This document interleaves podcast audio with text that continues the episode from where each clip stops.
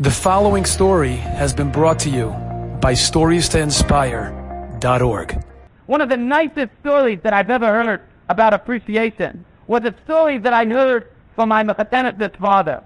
He's a wonderful man who lives in Detroit. His name is Mr. Alex Roberg. An elderly gentleman, today he's retired. He was a day school rebbe for many, many years. And he told me a number of years ago he went to Eretz Israel to visit his sister. He hasn't seen his sister in years. And he went to a shul in Petah Tikva.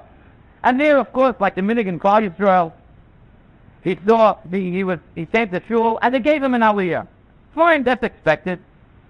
Right after the leining, the gabbai came over to him and said, I want you to have hagbah.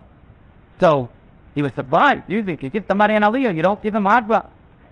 It's okay. After davening, he went over to the gabbai. He said, you know, excuse me, but I don't hope you don't mind my asking, you know, that uh, you gave me the aliyah of uh, you gave me aliyah. Why did you give pictures? I'll tell you truth. I wasn't going to give you alpha, but there was a man here in Shul, a prominent man, who insisted that you should get Padma. They said, who is that man? He said, it's the man standing over there by the farm. So he went over to the man. He said, excuse me, but I don't know you. I don't think I know you. Why did you want that I should have Padma? He said, you don't know me, but I know you. He said, many, many years ago, this was over 30 years ago, this man's name was Felix Bison.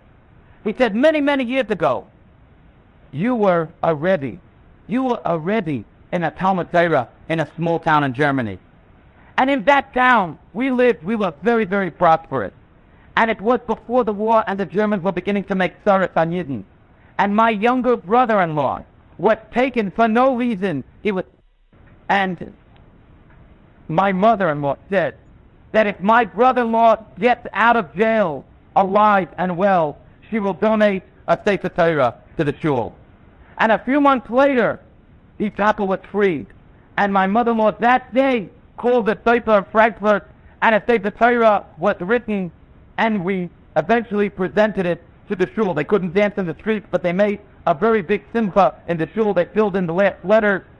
And then it says, it came time. It came time to lift up the Sefer Torah. We wanted someone to have matzah. And I looked around, and I saw you and you were the Rebbe of our children, and you had raised the level of further education in our community, so we felt that you deserved to have Hanfa. This Sefer Torah, we were Zeicha to be able to take it out of Germany, and we brought it to Eretz Yisrael. And this is this same Sefer Torah, and we wanted that you should have the schut and the opportunity to lift up this Torah once again. We all have complaints against the Rebbe of our children. But if we appreciate the good that they do, then we will be happy, and certainly they will be happy. So that's one way to attain Simcha. Look for the good in people. Enjoyed this story? Come again. Bring a friend. Stories to inspire.org.